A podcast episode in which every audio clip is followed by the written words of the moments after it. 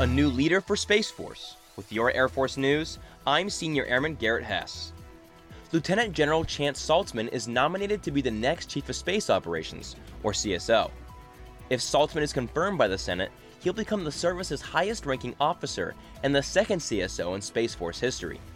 General John J. Raymond, the current CSO, says Saltzman's extensive space experience and deep understanding of how to integrate space into the defense of the nation has made him indispensable to the establishment of the Space Force. Secretary of the Air Force Frank Kendall added he's certain that Saltzman has the skill and the drive needed to build on the foundation Raymond created. If confirmed, Saltzman will focus on transitioning the newest branch of the U.S. military from its early planning and organizational phases to concentrating on the Department of the Air Force's operational imperatives. That's today's Air Force News.